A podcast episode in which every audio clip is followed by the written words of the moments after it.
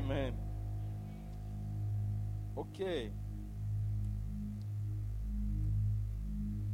Can I have one person join on the other side so that uh,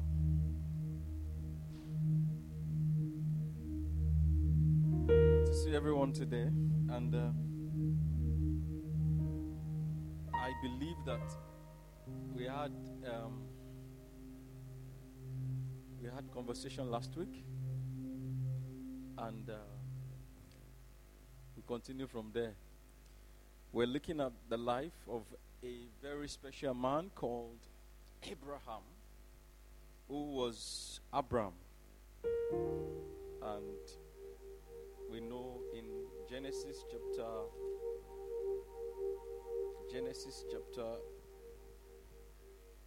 17 his name was changed from Abram to from Abram to Abraham, and then the name of the wife was changed from Sarai to Sarah. Of course, uh, that was God cutting covenant with Abraham. So we started looking at the life of Abraham from Genesis chapter 12, Genesis 12.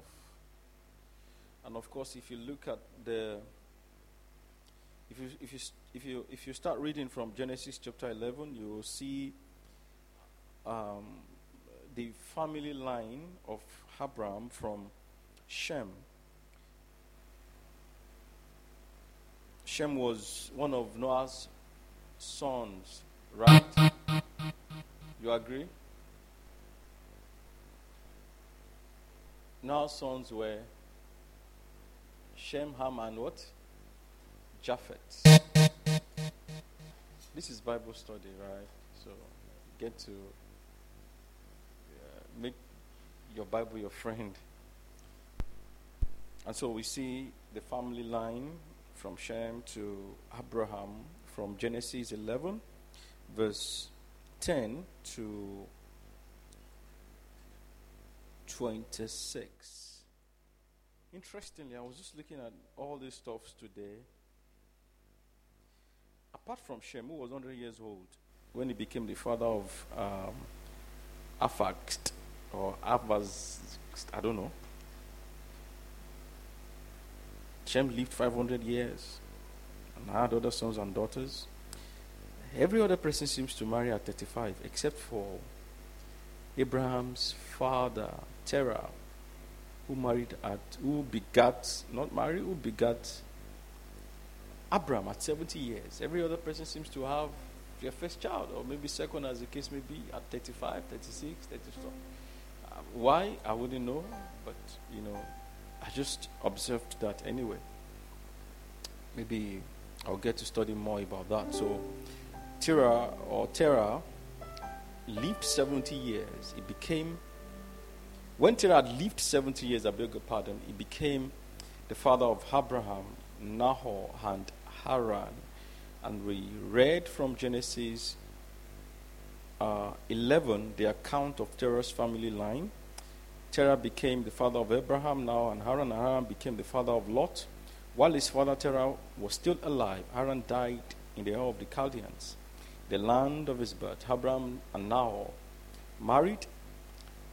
Uh, the name of Abraham's wife was Sarai, and the name of Nahor's wife was Milcah.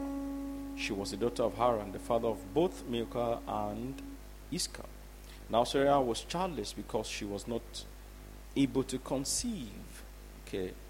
Terah took his son Abraham, his grandson Lot, of Lot's son of his grandson. Lot's. Let me read that again. Genesis 11:31. Terah took his son Abraham, his grandson Lot, son of Haran, and his his grandson Lot, son of Haran, and his daughter-in-law, the wife of his son Abraham, and together they set out from of the Chaldeans to go to Canaan. But when they came to Haran, they settled there. They settled there, Terah lived 205 years and he died in Haran. Now, if you look at the events and you look at the opening of Genesis chapter 12, wherein we read that God had already spoken to Abraham because God said in Genesis chapter 12, verse 1, the Lord had said to Abraham, if you read all other versions, you will, you agree that at some point in Abraham's life, the Lord had spoken to him. Accounts uh, recorded that Abraham was 50 when the Lord spoke to him. So, possibly he shared it with his father uh, because uh, could that be why, what informed the decision of the father to leave where they were to settle in Haran because they were in the Hall of the Chaldeans? Could that be uh, the reason why they, they left? Could that be that he wanted to be part of the part of Abraham's journey? Possibly so. Uh, um, but for them to have settled in Haran meant that Abraham had an unfinished journey, which he had to continue. And so, so the Lord spoke to him and said, Guy, wake up. We had a deal. This is not where you should be. And so uh, move. And this is the time that I'm going to start a journey with you. And we know that Abraham was, was uh, the father of a new nation called Israel. So God wanted to do something spectacular with the life of Abraham, which was at that time, before the event of Genesis chapter 17, known to be Abram. I said to us the meaning of Abraham or Abram last week. Can anybody remember? What does it mean, Abraham? Abram. A B R A M. Can you remember? Yeah, an exalted father. So God changed his name to Abraham, which, eh? To Abraham. Abraham. Abraham. What does that mean? Huh? Father of nations. Okay. Okay. Yes. And uh, one thing we know Abraham to be was he was a man of great faith. Genesis chapter 16. Genesis chapter 16. Chapter 16, verse 6 says, Abraham believed the Lord, and he credited it unto him as righteousness. That was uh, the level of faith that Abraham had in God, that his faith had to be equal to his righteousness.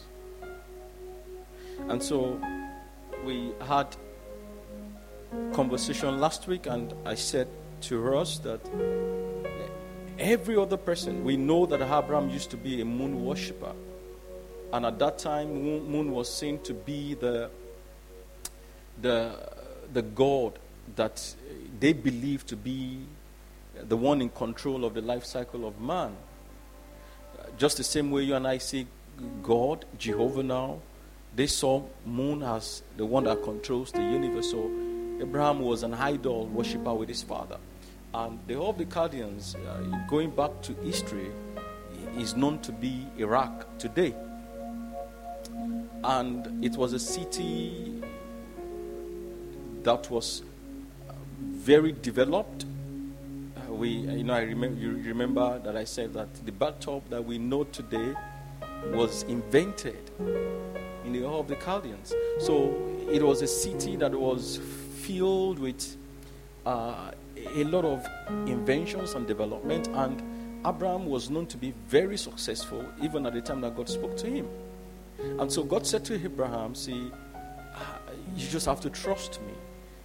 I need you to, to leave all the familiar, all the comforts that you perhaps have built for yourself, all the name, the fame, the success, the businesses that you have built, and Move from where you were to a place that I'm going to show you. And I said to Ross jokingly that every other person that was Abraham's friend at that time could have thought he was foolish. How could a 75 year old man say that I'm going somewhere? Someone will have, will have asked him, So, Father Abraham or Abraham, where are you going to, my friend? Right? Even uh, his wife perhaps could have, must have asked. Even Lot, that was his nephew, must have asked. So, where are we going? And says, I'm going to land that the Lord, that the Lord said He's going to show me. All right? So, um, he had a choice. He had a choice. Just the same way you and I have so many options this day. You, we have a cho- you have a choice to believe God or not. You have a choice to follow Him or not. You have a choice to stay true to righteousness you have a choice to between following God, doing His will and His ways. You have a choice. You could rather say, I, I, I want to be, be with the world rather than be with Jesus. Uh, you have a choice to conform with the, with the ways of the world. You have a choice. Just like Abraham had a choice. Abraham had a choice to stay in Haran and enjoy all the comfort and is the, the fruit of his hard work. He had a choice to continue to serve the moon god, who perhaps had, in quote, made him prosperous. But yet he chose to follow God's way. So there is always a choice. You see, God was admonishing uh, his children in the wilderness, and he said, I, I, have, I have set before you this day life and what? And death. But I will admonish you to choose life. I have mentioned it to us time over again that God will never violate our will. He doesn't. Because if God is a God that violates one's will who forces his will down our throat, everyone should believe God. But Jesus speaking says, I stand at the door of your heart and I knock. When you open, I will come in. So I am not going to come into your life until you open. So you have a choice to, to, to follow God or not. But you see, the thing is, following God leads to life eternal. So it is either following God, which leads following Jesus. The Bible says, Jesus says, I am the way, the truth, and the life. Jesus is life. The Bible is clear about it. And then you also have a choice to follow the other way. But you must also consider the consequences of your decision. I think for Abraham, he just chose God because he knows that God could be trusted with his life. And indeed, God can be trusted.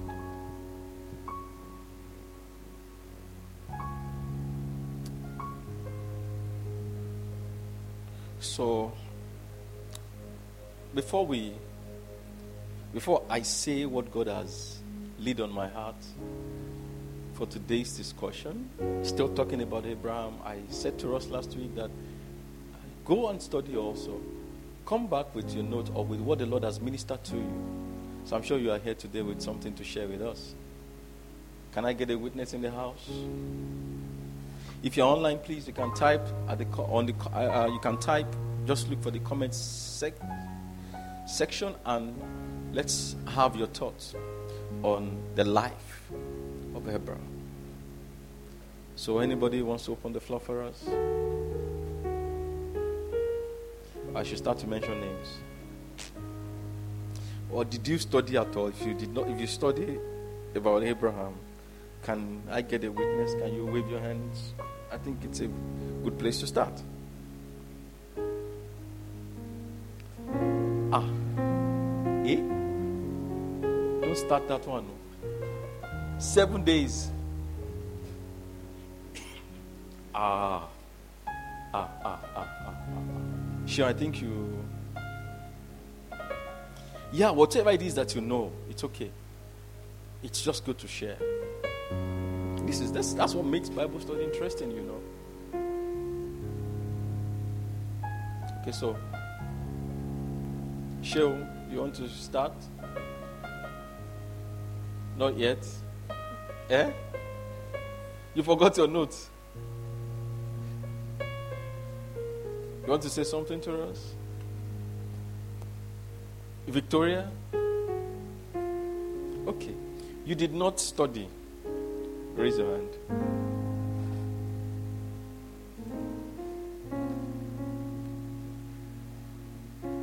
Okay. God have mercy. Amen. Okay, let's do it together. It's okay. I'm sure. Are you in church with your Bible? Are you in church with your phone? Okay. Are you in church with your note? okay.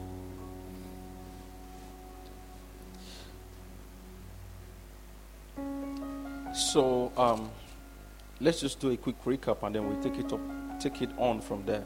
So Genesis chapter 12, verse 1. So if you want to read about Abraham genealogy, start from um, chapter 11, verse 10, and then read up to the end. So in verse 12, in chapter 12, the Lord had said to Abraham, Go from your country, your people, your father's household to the land I will show you. I will make you into a great nation. I will bless you.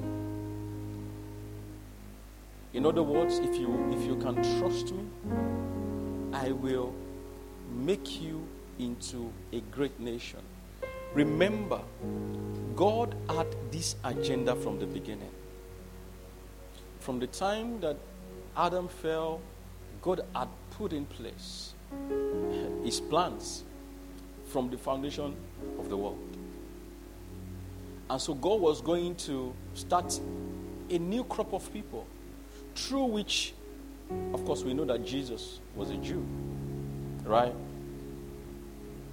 And if you study the life of Abraham or the life of the general of Jesus, you will see Abraham as the great, great, great, great grandfather because that's what it is. So God said to him, If you will trust me, I will make you into a great nation. So if you will trust God, He will make you into a great nation. If you will obey, He will make you into a great nation. He will bless you. So, uh, uh, blessing is equal to obedience, or blessing is premised on obedience. We read on Sunday about uh, the the madman of Gadarene or Garas Gerasenes, yes, in the book of Luke, isn't it? And you know, I shared with us that perhaps you've really never paid attention that even someone that just got healed or somebody who just got back his sanity could be committed the responsibility of preaching the gospel of Jesus, the good news, to a town. Because he simply obeyed the instructions of Jesus. So when we obey God's instructions concerning our lives, blessings are attached to obeying what God has said to us. And in blessing, there are three things that we could see. I shared that with us last week. It says, I will bless you. I will Okay, we have it on the screen. Just pay attention. I will make your name great. And you will be a blessing. In other words, I will not only bless you, you will be famous. You will be famous. And not only blessing you, I will bless you on such that you also become blessing. You become a channel of blessing unto others. You'll be able to transfer the blessing to other people if you obey.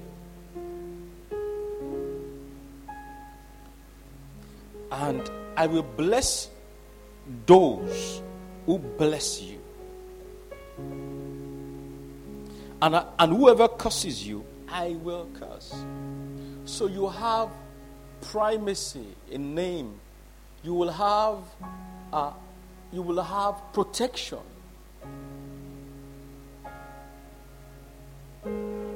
So in, in God's blessing, there is protection. Amen. So Abram went as the Lord had told him, and Lot went with him. Abraham was 75 years old when he set out from Haran. He took his wife, Sarah, his nephew Lot, all the possession that had accumulated, and the people that had acquired in Haran. and they set out for the land of Canaan. They arrived there. Abram traveled through the land as far as the site of the great tree of Moreh at Shechem. At that time, the Canaanites were in the land. The Lord appeared to Abram and said, To your offspring, to your offspring, I will give this land. So he built an altar there to the Lord who had appeared to him you will see at every uh, uh, every turn of Abraham's life, he built an altar for the Lord. In other words, beyond believing in God, Abraham loved the Lord. He built an altar for the Lord. As you begin to read, even in verse chapter 13, Abraham built an altar. What is the most important thing in your life? Everyone has altar. To some people, mammon is their altar. Money, fame. Whatever it is that you worship, whatever it is that takes our priority in your life becomes your God.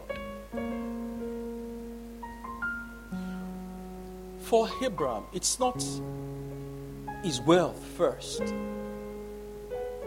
His obedience to God is key.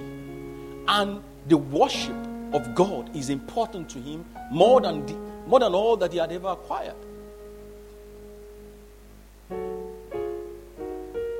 And uh, what is worship? Anybody wants to give us a definition?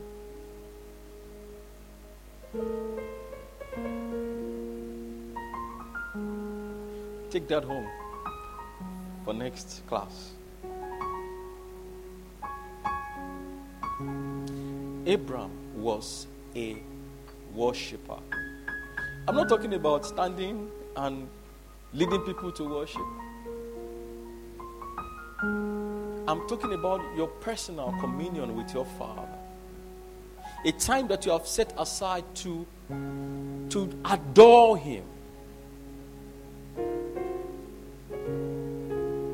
And you see, beyond just setting a time aside to worship God, the way we live our lives must worship Him. You see, Jesus speaking to that woman by the well says, A time will come when you don't need to go to that mountain in Jerusalem to worship. They that must worship him must worship him in spirit and in truth.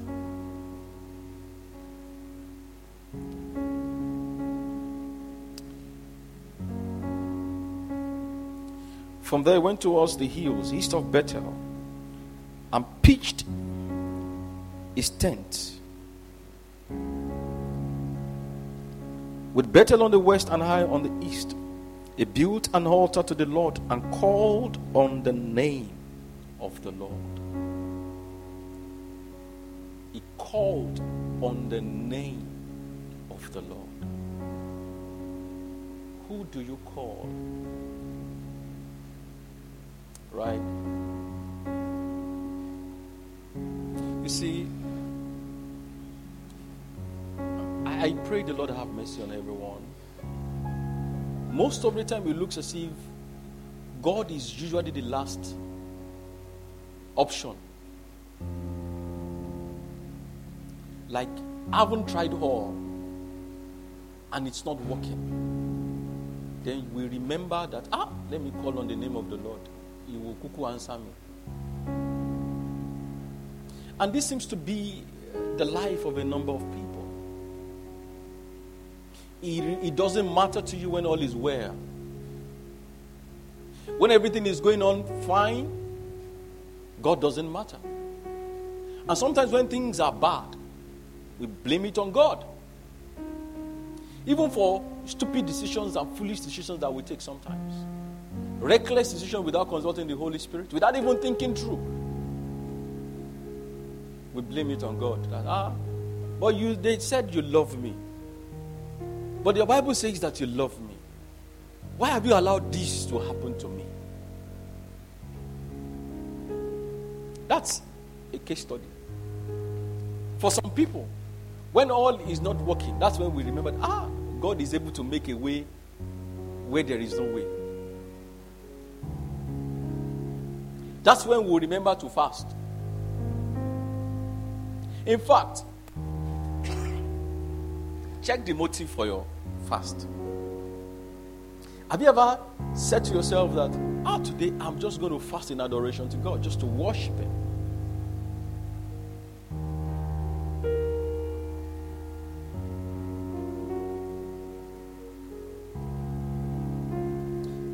Some of you can go on seven day fast when there is a need your life. As if you can arm twist God to make it happen. Build an altar.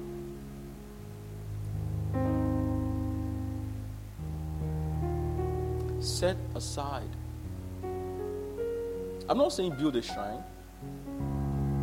No. Set your heart as an altar for Him. The Bible says to us that do you not know that your body is the temple of the Lord? Your mind has become an altar for God. So, whatever it is that comes to your heart will tell you whether God is actually the king of your heart or, or some other things. Amen. Then Abraham set out and continued. He continued.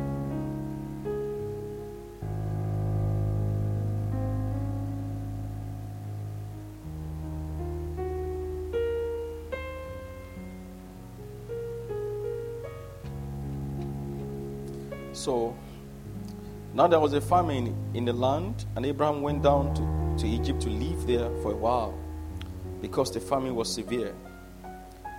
As he was about to enter, he said to his wife, Sarai, I know what a beautiful woman you are.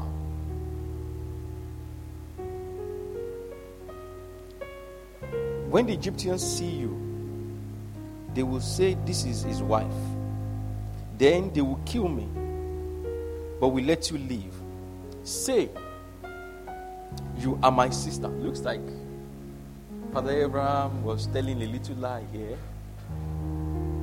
Right? Eh? Come again. Is Sarah not his sister truly? Well, in this case, Sarah was his wife. Say you are my sister, so that I will be treated well for your sake, and my life will be spared because of you. When Abraham came to Egypt, the Egyptians saw that Sarah was a very beautiful woman, and when Pharaoh officials saw her, they praised her to Pharaoh, and she was taken into his palace. He treated Abraham well for her sake, and Abraham acquired sheep and cattle, male, female donkeys, male, female servant, and camel. But the Lord inflicted serious diseases on Pharaoh and his household because of Abraham's wife Sarah, not because of Abraham's sister Sarah. You have a question? Okay.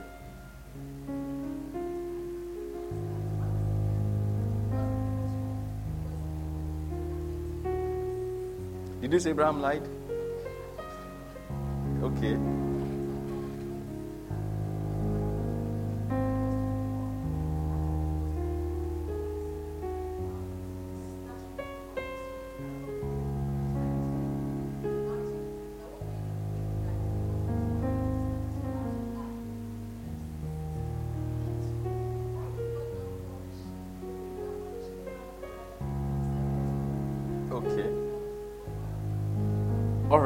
Okay, so anybody wants to give an answer?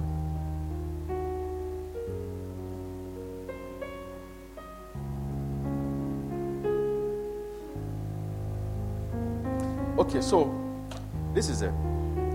Um, the first question is why did he lie, right? He was afraid.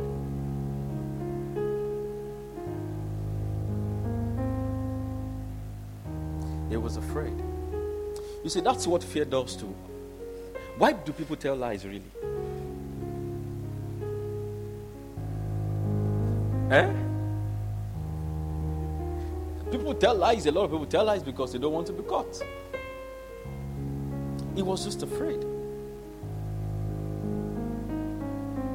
He was afraid of being killed.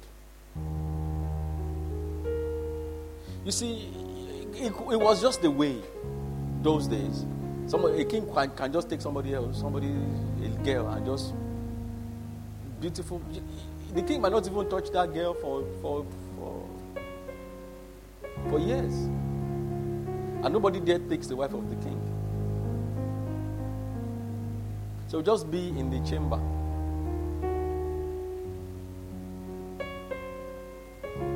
So he, he, he knew that. See, if if he had emphasized the fact that this might happen.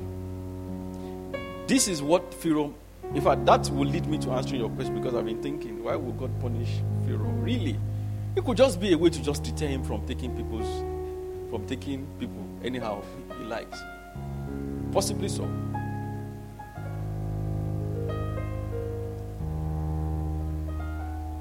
Possibly so. Because that's that's covetousness, coveting people's people's property. King doesn't own everything. That's what God is trying to tell him. I mean, and you you must also know that God already had an agenda for Abraham and Sarah. So God will stop at nothing to ensure that his intentions come to pass in someone's life.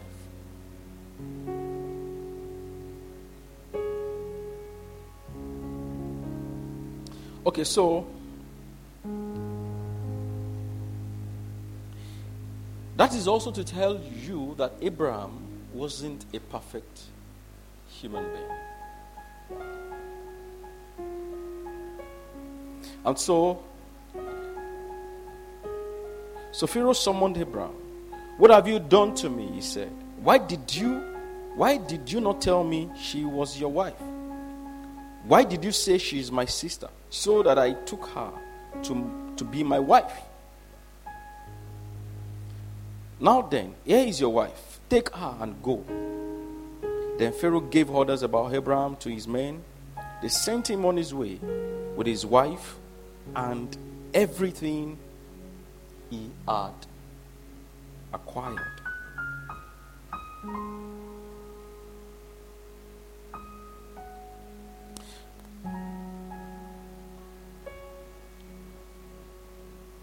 Well, if you look at Genesis chapter 20, verse 12, Sarah was possibly Abraham's half sister, but also his wife.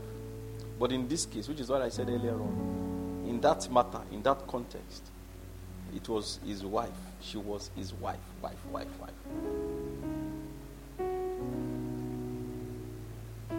So that was that was half half truth, half truth, as it were. But what made Abraham primarily say to Sarah, Tell the king that you are my sister, is more because of fear. He was afraid of being killed. Perhaps he forgot that God had also offered him protection. You see,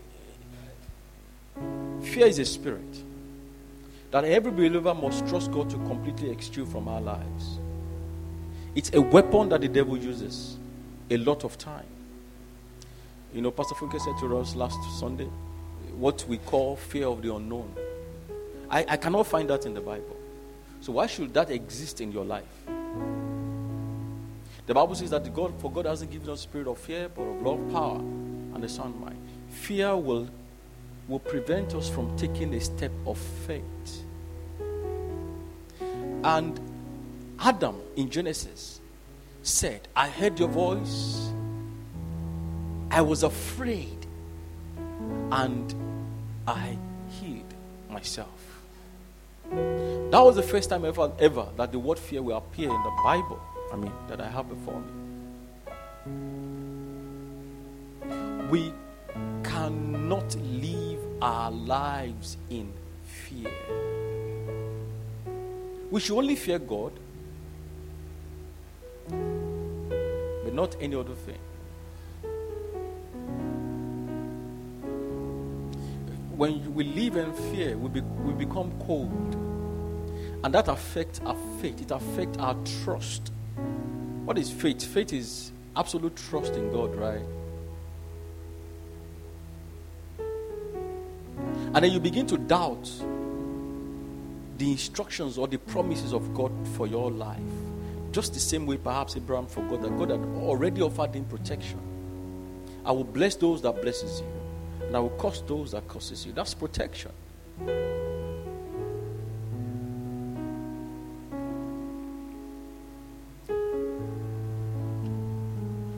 verse 13. So, so Abraham went from Egypt to the Negev with his wife, everything he had, and Lot went with him. Do you remember that Lot was not part of Abraham's journey? Lot was not part of God's instruction, if God would have been very clear to say that leave with your nephew and go to the land that I was going to show you, or I'm going to show you. He says, leave all. Take what is next to you, your wife, everything, every other thing. I just have this journey to walk with you, you and you alone. And so Abraham had become very wealthy in livestock and in silver and gold. From Neg- from Negev, he went from place to place until he came to Bethel, to the place between Bethel and Ai, where his tent had been earlier.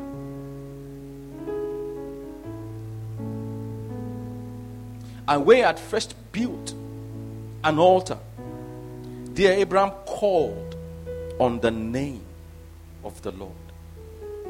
What I will say here is Abraham was a man that will always return to God. In other words, despite the fact that Abraham had, he had traveled far and wide, he had become so wealthy. God had increased him, or he had increased in all his possession. He still returned to God. He returned to God. Some of us, I mean, let me put it this way no matter how high or famous you become, because I believe God is going to make you famous, He's going to increase you, He's going to bless you. Never forget God. Abraham, despite the fact that he had all, he had increased. Of course, we just read the scriptures. Verse 13, verse 2, chapter 13, verse 2, I beg your pardon. Abraham had become very wealthy in livestock and in silver and gold. You see, I need you to understand that the blessings of God transcends material things. Abraham at this time did not have details of what God was going to do. He was just acting in obedience. So someone could have thought that maybe God, maybe you've just you just made you just made something that you've never made before. Maybe you just got a contract that you've never gotten before. And that's then you set yourself, or in your definition, that's how you think God wants to make you successful. No, there is more. There is more. There is certainly more.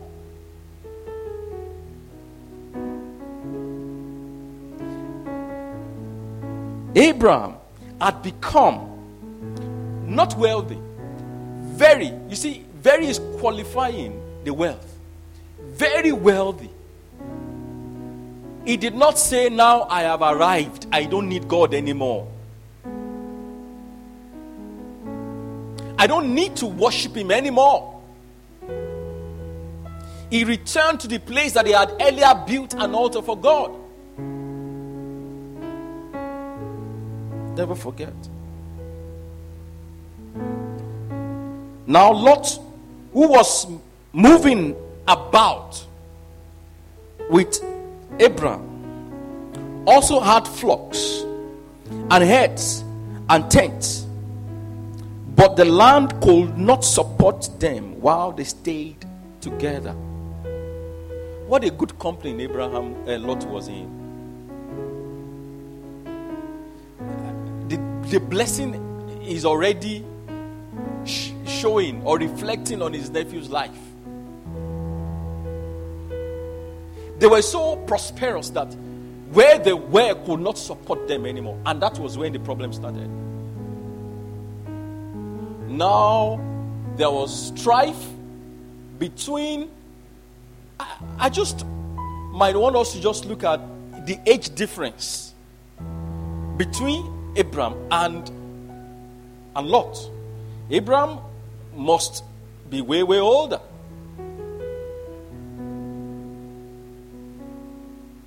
Because if you look at it, let's go back to Genesis chapter. The way the Bible has arranged them. Just so I'm sure.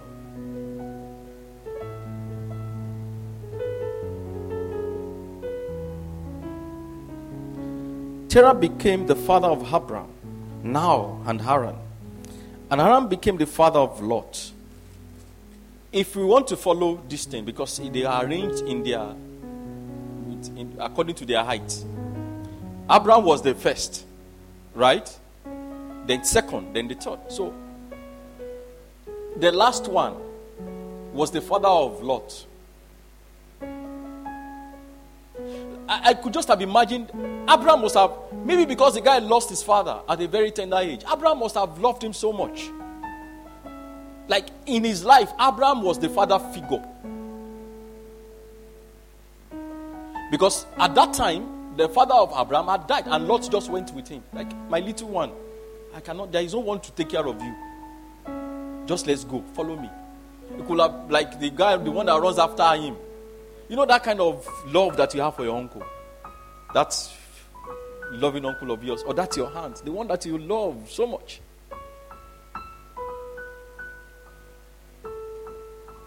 And I've come to realize that the love that you have for people when you were younger, the people that you love so much when you were young, no matter what they do to you, really, at some point, the love will still be there. Right? Okay, let's let's leave that. So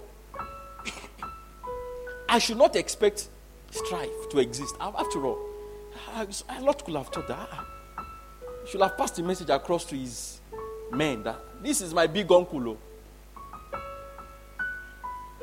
And so strife began. So let's continue to read. In fact, I like the way this, this version put it. Now, Lot, who was moving about, moving about. Now, my uncle goes, I will follow. Uncle, it is you and me, oh, you know, that kind of love thing. And Abraham must have loved Lot. You could see that even when, as we begin to read further, you could see the display of an, an, a deep affection for Lot. And quarreling arose between Abraham's herders and Lot's. The Canaanite and the Perizzite were also living in the land at that time. So Abraham said to Lot, Let's not have any quarreling between you and me. What an humble man? Can you just imagine? He didn't say, Lot, if I had not taken you along with me, you would have died. With all the things I have done for you, you now want to be setting your men against my own. You have no respect, you this boy. Right? If Abraham had said that, we would have judged him to be correct. Sir, ah, Lot, you are very rude. What a rude boy you are. Igimuma Jinos Oreo. You know that kind of stuff. Like I am not me own bear. More dwell in all things by age. In wealth. Uh-huh. Kilondigon, what do you have? He called him, his nephew, much more younger than him. He says, Come, sit down. Let there not be strife between me and you. It's, it's not necessary. See, the land is so large. If choose any part, if you go left, I'm going to go right. If you go right, I'm going to go left. You, you just choose first. You see Abraham putting his cousin, his nephew, first. And I think this is how God wants us to live our lives, really. He wants us to bear others in our minds, in our decisions. He wants us to think about how our decisions affect their lives. I believe that a nation, this nation Nigeria, will have been a better place for everyone to live. Only if, only if people that are saddled with responsibilities, our leaders, could think about how their decision will affect the citizen first. And you can start where you are. We don't have to inherit what is wrong.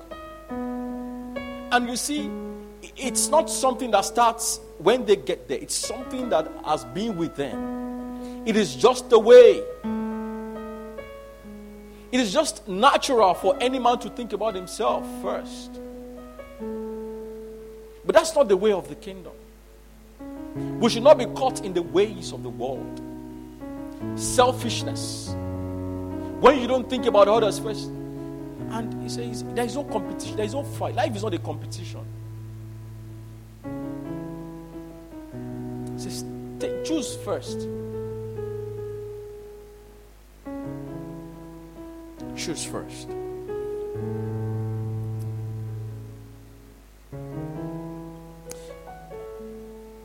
So Abraham said to his nephew, Let's part company. If you go to the left, I will go to the right. If you go to the right, I will go to the left. Lot looked around and what? Saw that the whole plain of the Jordan towards Zoar was well watered like the garden of the Lord, hmm. like the land of Egypt. This was before the Lord destroyed Sodom and Gomorrah, anyway. So Lot chose for himself he chose for himself the whole plain of the Jordan and set out towards the east. The two men parted company. Abraham lived in the land of Canaan, while Lot lived among the cities of the plain and pitched his tent near Sodom. That looked good to him. But, but of course, by the time you study Lot's life, you, you, you will see the consequences of this action that he took. Where was God? So, possibly, Abraham, Lot was perhaps going to the altar to worship with Abraham, but never knew the God of Abraham. Where was God in Lot's decision? And a lesson here also. You don't have to hold on to people that God has said to you, part ways with them. You don't have to hold on to them. Because shortly after this happened, something happened in Abraham's life. Let's read further. After Lot left, no, okay, verse 13. Now the people of Sodom were wicked and were sinning greatly against the Lord. Verse 14. The Lord said to Abraham, after Lot had what? After after Lot parted ways with him. See, dear brethren, if God says leave a company of people that you are, that pay, see it the way God has seen it, and just follow God. After all, we know that God can be trusted anyway. There are some, you know, I've said this to us before. At every phase of our lives, it's important that we do a spiritual audit of people around us to see whether they are necessary for the journey ahead. If they are not needed, if the Spirit is telling you that they are not needed, drop them. Otherwise, they will hold you down and delay your journey. They will become a burden that you have to carry. And such burdens are always very heavy. The only burden that is light is Jesus' burden.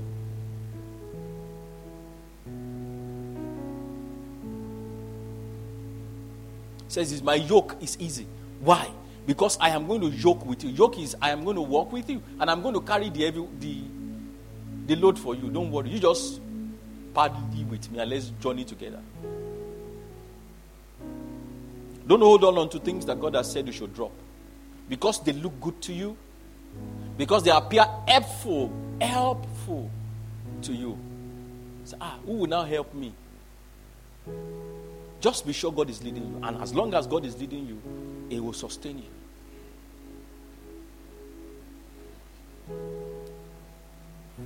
God does not leave His own.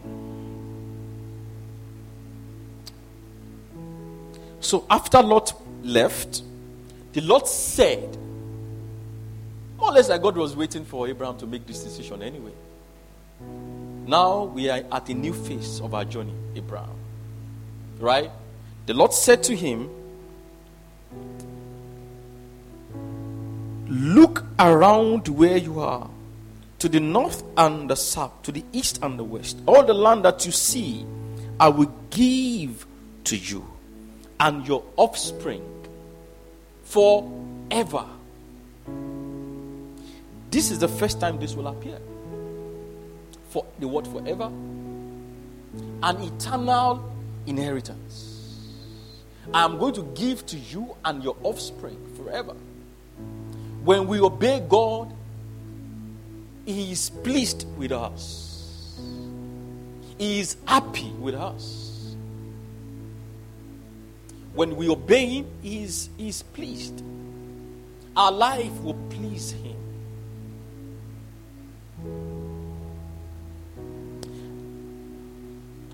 Go walk through the length and the breadth of the land for I am giving it to you. So Abraham went to live near the great trees of Mamre, of Hebron, where he pitched his tent. There, he built what?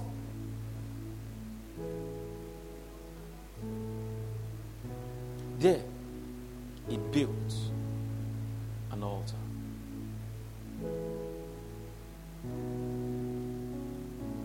You know, I said to us, don't forget, if you want to write this down, write it down. Don't attach God's blessing to money or to material things. There is more to it.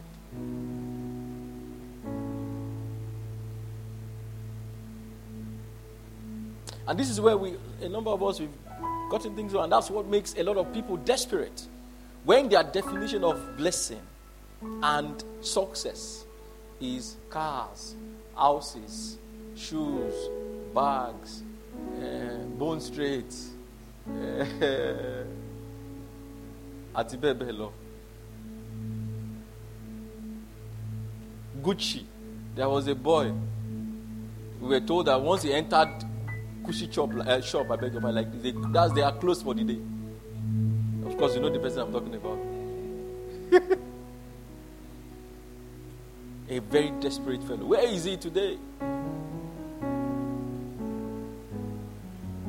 Eh? Man has the man has no freedom anymore. Wherever he is, he can't shall walk the way he used to.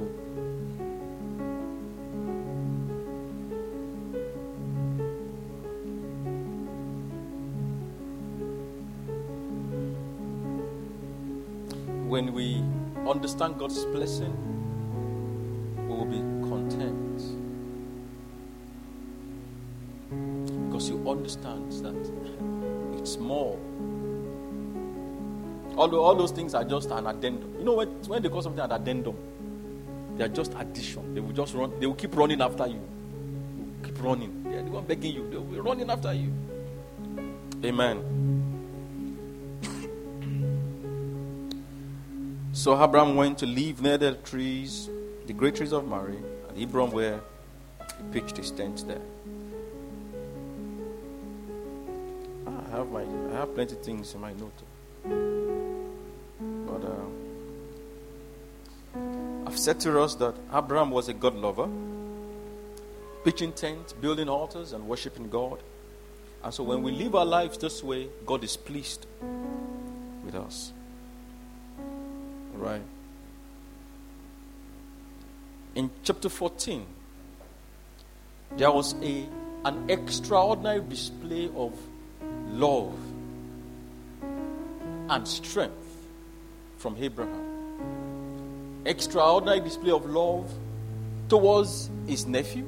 Because I could have thought that, ah, well, since he has left, that should be the end. But in verse 14, there was a king called Chedorlaomer. He was a very powerful king who conquers cities and make them to be um, is a subject who pay taxes because those days the sign or the what makes you a great king is is how many how many cities how many kings you have captured. And so when you capture a kingdom or a, a, a town or a city taxes of those of such places will be paid to you and so uh, you, will, you will grow, you increase in wealth and in number of people that could be in your battle, or I mean, in your army. I beg your pardon. So history tells us that this king, this king had already, had already conquered ten kings who were just subject to him. So he is in control of about ten kingdoms. He was a very powerful king. Very powerful king. And so let's read further. At that time, when Amraphel was king of Shinar, Hariel king of Ellasar, Chedorlaomer king of Halan, and Tilra king of Goiim, these kings went to war against Bera king of Sodom, Birsha king of Gomorrah, Shinab king of Admah, Shemba king of Zeboim, and the king of Bela, that is Zoar. All these later kings joined forces in the valley of Siddim, that is the Dead Sea Valley, for 12 years. They had been what? Subject. They have been what? 12 years they had served. This is spelling, the spelling is K or something like that. Chedorlaomer, and in the 13th year, they rebelled. He was a very powerful king. In the 14th year, Chedorlaomer and the kings allied with him went out and defeated the Rephaite, Ashteroth, Karnaim, the Zuzite, in Ham, the Emite, in Shaveh, Kiriathaim, and the Harite, in the hill country of Shia, as far as Helper, near the desert. Then they turned back and went to Hel Misfat, that is Kadesh. And they conquered the whole territory of Amalekite, as well as the Amorites who were living in Hazezon Tamar. Then the king of Sodom and the king of Gomorrah, the king of Hadma, the king of Zeboam, the king of Bela, marched out and drew up their battles line in valley of Siddim against Kedorlaomer, king of Halan, Tidal, king of Goiim, Afra, king of Shinar, and Hiram, king of Ellasar. Four kings against five. Now the valley of Siddim was full of tar pits. And when the king of Sodom and Gomorrah fled, one of the men fell into them, and rest, and the rest fled to the hills. The four kings seized the gods of Sodom and Gomorrah and all their gods and all their food. Then they went away. They also carried off Abraham's nephew Lot and his possession since he was living in Sodom. Just look at these kings and the power they possibly could have. In terms of number and in weaponry, they were powerful kings. And you know, when, when you conquered, right, all the people that you have, all the people that were with the other king that you conquered, they become your the slave or war slave as they call them. Right? Quite a, a, a, powerful, powerful king he was, and powerful kings they were. And so the man that, they, that escaped ran, all right? Who had fled came and reported this to Abram, the Hebrew. Now, now Abram was living near the great tree of Mamre, the Amorite, a brother of Eshcol and Aner, all of whom were allied with Abraham.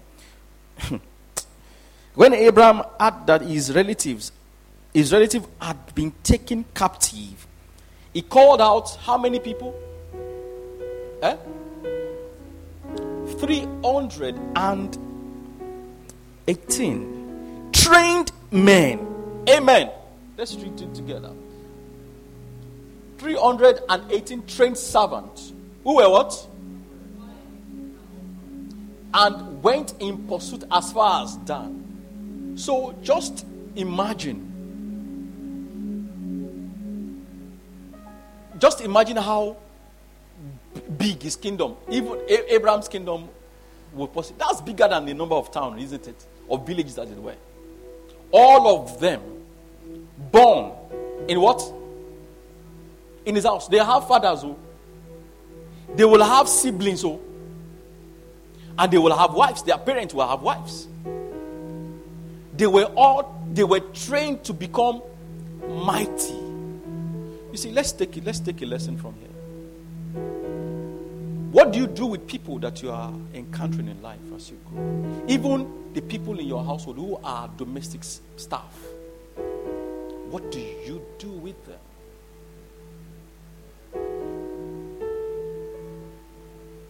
These people were ordinary, they, they could have been ordinary people, just eating food and giving birth to children. Perhaps helping him to, you know, feed the cow, clean his house. But Abraham thought there could be more to their lives. So Abraham or Abram was a man of great strength. He was bold and he was a man of war. I have said it to us many times. Christianity is not, is not um, a walk in the park. You, you cannot be a Christian and be lazy. And stay in church praying and confessing, God bless me, bless me, bless me. And you don't get your hand to walk. You don't belong to God's kingdom if you are doing that. All of you, you are claiming Abraham's blessings are mine.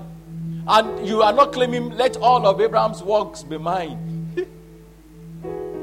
Amen. Do you know what it takes to train 318 people?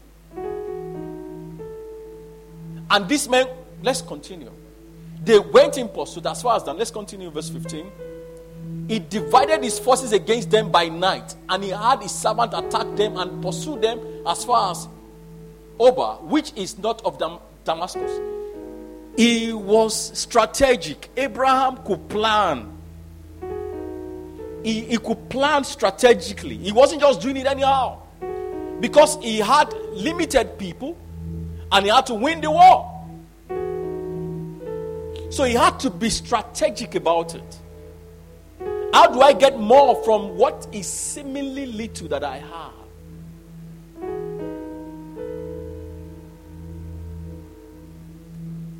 Look at strategy. Uh, verse 15 now. He divided his forces against them by night. And he, and what? He did not just say, Let me stay behind. And you just go. If you are a leader, you stay in the front at all times. Meaning that someone that could train people to fight and win a war, he himself must be a fighter. Who, could, who doesn't only know how to fight, but he also know how to plan.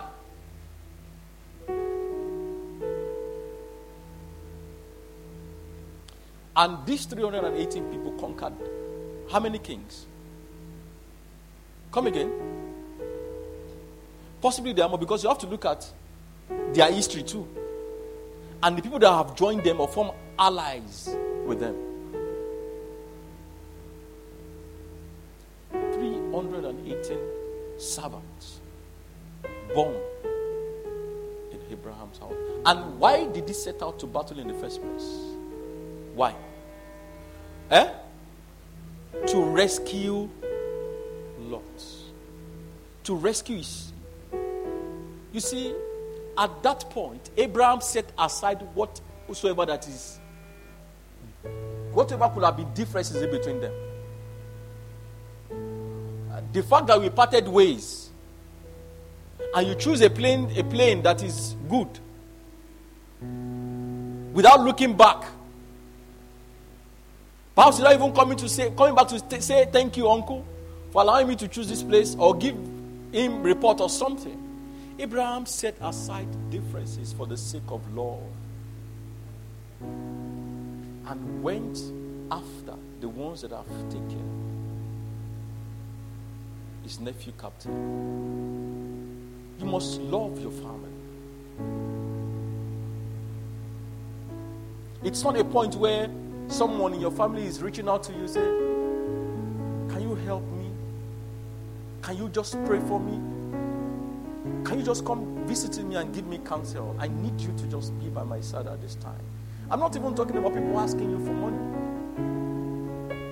And then you say, Why should I pray for you? Have you forgotten what you did to my mother? Have you forgotten what you did to me?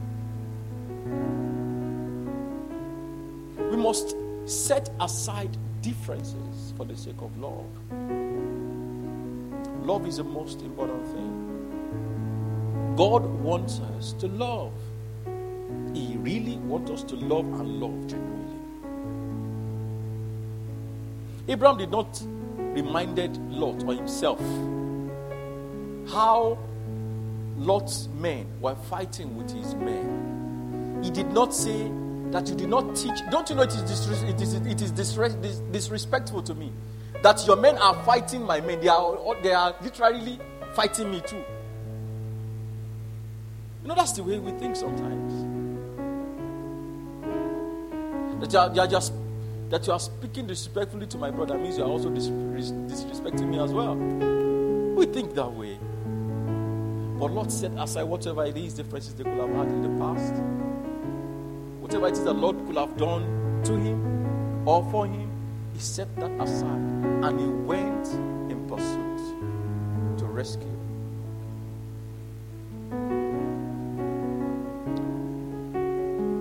His nephew. Abraham was a man of strength and he was a man of love. He was a peace loving man you remember we said that earlier? He was a man whose life pleases God, always returning back to God and worshiping. We are just going to stop here today. We'll look to verse 16, verse 14, 15, 16, uh, 17, and 18. And that's where we possibly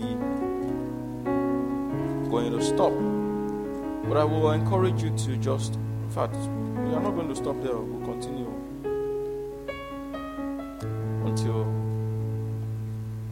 we read where Abraham rested. So, clap for me now.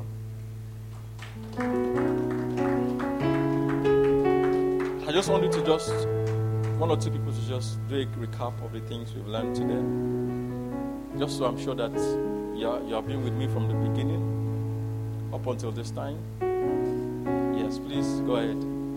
One thing, one thing you've learned.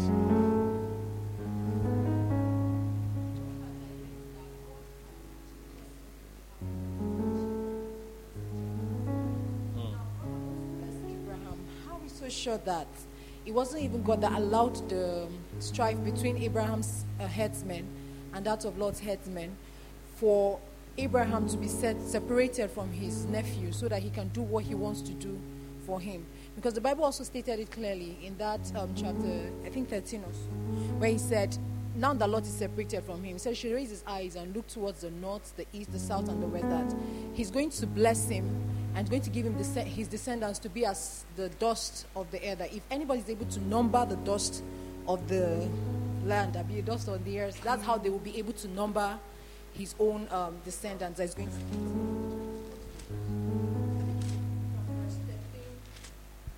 Chapter 13 from verse 5 to 10. That's where they had the strife between the headsmen yes, yes. yes, and that of um, Abraham.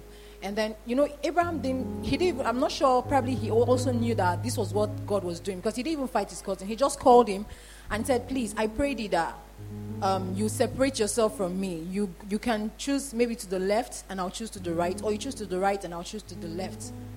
He might actually be working in even God's plan. So even we as human beings, sometimes God might actually bring a particular thing to happen in our lives and we do not understand it.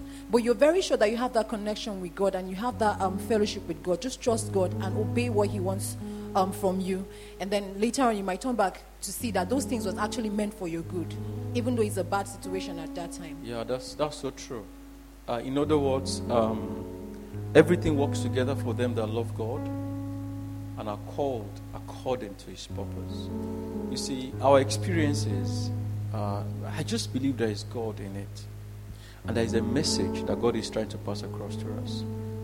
Uh, when you look at the life of Joseph, just to buttress what she said, Joseph said to his brothers, What you meant for evil, God has turned it for my God is actually for my good. So, uh, yeah, possibly so we go through experiences that are not nice, that might not look nice to us, that are not f- fantastic. But when we, I just will encourage us to seek God in all of those situations. I, I, I have said this before. I could look back to my life and I, and I can say that all the things I've gone through were just God preparing me for a life assignment. I can look back now and look at the event of 30 years ago, and I'm just grateful to God that He allowed that to happen. At that time, was it very nice? No. Oh, all the things possibly that I've, I've, I've been through.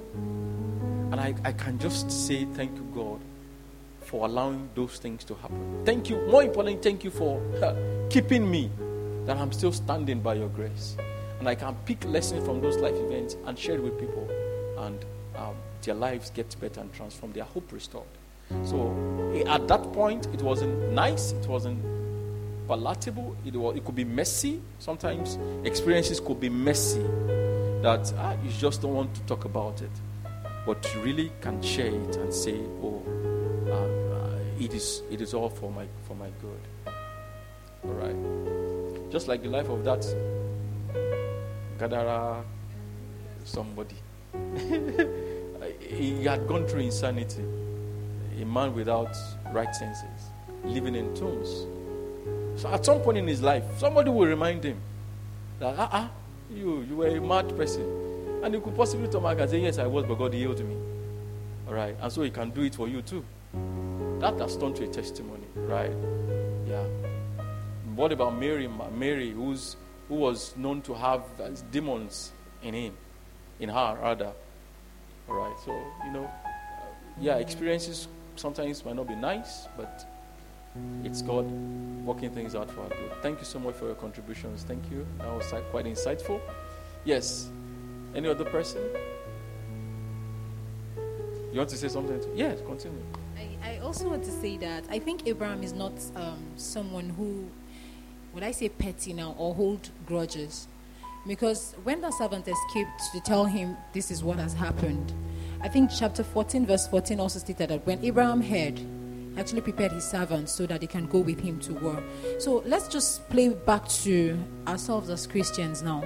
Someone might have offended you maybe a long time ago. If it was Abraham at that time that said, Shebi, he wanted to show that he was in charge and all, or maybe his headsman, he couldn't place his house in order and he was striving with me. You know, I said that is very fine for him. In fact, everything they should just go. Like nothing should he won't even bother. Like yeah. he had the right to say he won't bother.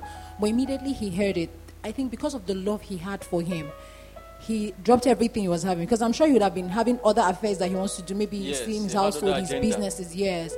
But he business left. meetings. Yeah, exactly. but just make it. But liking him to maybe the likes of the Dollar and the rest, they would have other things they're doing, but they dropped everything to go after his um, nephew to save him. So we should also have. Um, is it a forgiving spirit now? Yeah. We should let go of grudges because sometimes the more we hold on to those things, our own lives too will not be able to. I don't know how to put it, but we might not even get to do what we need to do because we're still having that grudge. He wouldn't have saved his nephew mm. if, was, if he was still bitter yes, towards him. Mm. So we should learn to also forgive. That's yeah. what I also learned from. That's so true. One of the things I just, you know, gleaned from what you're saying now is that we should put family first. No wonder the Bible says that uh, a man that cannot provide for his household is worse than an infidel. But I'm looking at it from the perspective of putting family first, doing all that we can to show love, care, and protection. We, uh, your children, your wife, your spouse, your, your, you know, put family first. It's, it's important. I think God is clear about it. You love God, you love your family, and then uh, work should not t- take, you know, uh, the place of your family in the agenda of things or in, in the way in your order of things. I would suggest that God, your family, maybe put yourself last. All right? Uh, not, not the other way around. Not the other way around. A lot of people have lost families because of their businesses. Okay? Do not let it be uh, the way you live your life. Okay? Everything has their own place. We take everything with the level of seriousness that it requires. I think we should set our priorities right. For Abraham, his family was important to him more than his wealth, more than his businesses, more than his cows. Okay. All right. So, human life is more important than cow. Okay. Amen.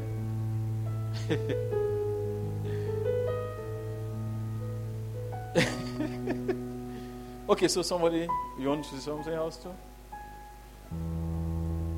You're not talking. From all the things we've learned today, we have just five minutes more. What have you learned?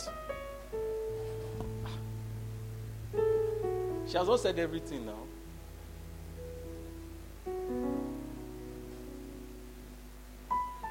Hallelujah. Okay, so um, one thing that um, I learned today is that people that God has told us to part with, we shouldn't um, hold on to them because He that said it, He knows why He has said it. And as we go in life, there are different stages and there are different seasons in life. And God knows who we need for that season. Yes, that's so true. And so, if he says, this person, you don't need it for that season, fine. It doesn't mean you should fight with the person and the person becomes enemy. Hmm. But you just know that for this season of my life, this person, I mean, is not is not a part of it. So yeah, basically. Yeah, we can part ways peacefully with people, companies, with things, with habits that are not necessary for the next phase of our lives. That's what she just said to us. Uh, Abraham knew that ah, it's just a, it's just I've come to a point where I think God is calling me onto greater things, and so I don't have to, you know, hold hold on to my nephew. I just have to let him go. And you also could see that, you know, play out in Abraham's life when he was uh, laying down his son on the, on the altar, Isaac. Uh, you see, if this is what God wants from me, I will gladly let it go. All right? Uh, we'll, we'll get to that. Get to that part.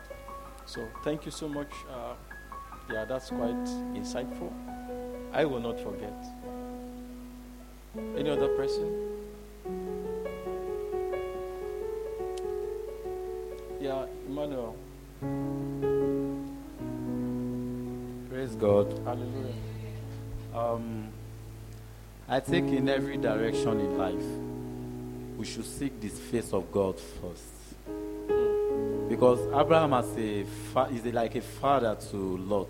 He's supposed to choose first, but he let God choose for him and tell Lot, the little boy, to choose first. So he chose to choose. If he chooses to fail, if he had allowed God to choose for him, he wouldn't have gone after those things that I can see. Yeah.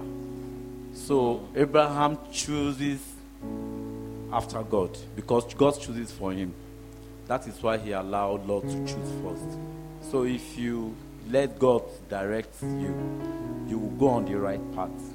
So I, Amen. I think Yeah. that's what I learned from. Yeah. And I, I, think, uh, in addition to that, we, we must also understand that um, don't let what looks good, uh, not everything that looks good is good. So we must check every intention, ev- everything spiritually. I mean, with let's see things from the eyes of God. Just like what he said, I, I, I also felt that decision, Abraham's decision was was uh, orchestrated by God. He saw through the eyes of God. He made decision. You know, uh, says, "I'm not going to put what I see. Really doesn't matter. Let God be the one to decide. So you you choose, and whatever is left, I will, I, I, will think. I believe that's that's what God wants me to have. He didn't say to he didn't say to the Lord that ah you you chose every beautiful place. You did not even leave anything for me. Where he chose was very lustful. Perhaps what he left was just a desert. In fact, we need to go to history and see how that place must have looked like. Right? So let's see things from the from our from the spiritual eyes. Amen. An altar that looks good is good. Sometimes not every that should also inform our business decisions, our investment decisions, our relationships with people. Not everyone that looks beautiful is actually beautiful. And not every handsome, dark, tall, six pack looking human being who sing like angel is actually good inside. Container sometimes can be nice. And in that container there might be worms. All kinds of species. Taenia solium, ringworm, roundworm, every kettle of worm, or worms as it were. And I'm not talking about ladies alone. I'm also talking about every six pack muzzle looking like eh? Tall, slim with teddy and punk, punky, punky, punky like with baritone. You get it? Talk as if it's thunder, you know. And not every sonorous, oh, hello, how are you? Have you eaten today? It's actually nice. Oh. The heart of man is desperately wicked. You can know. God, it's only God. Let God choose for you. Don't just choose by by sight. Yes, you can see. You have to. You need eyes to see, and you need ears to hear too. So you will see with your eyes, but God will speak to your. Let them who have ears, let them listen to what the Spirit is saying, and then from what the Spirit is saying, you can decipher whether you have seen well or you need to see again. Because sometimes what you are seeing might look like men in trees. So and when you are giving the second thought, you will then see men like men. Amen. And you see the intent of men, men the way it is. The heart of man plans evil. That guy that is just looking around might not just be the right person. Like I said, time is the revealer of all truth. Just the same way we realize that Lot did not choose well. He will not make mistakes in the name of Jesus. And that comes to our business decisions too. Not every scheme, not every investment platform is right. You know, let the Lord lead us. The Lord will have mercy know sometimes you might want to, you don't have to live in um, regrets of decisions that, you, that you've made in the past. All right? Um, no one is perfect. Okay? God is merciful. He's, he's, God loves us so much. God is able to restore all that, all that we've lost. That's, that's God for you. He's more than able to do that for us let's see through the eyes of the Spirit. Amen. Even our choice of work, too. The work might look nice, the pay might be very attractive. It may not last, it may not even be where God wants you to be.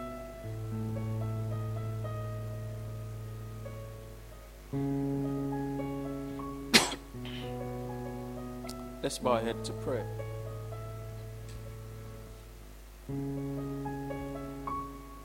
We're going to pray that God, I want to see things the way you see them. I want to hear you speak to me. I want to obey you. I want to love you the way I'm supposed to love you. In the name of Jesus.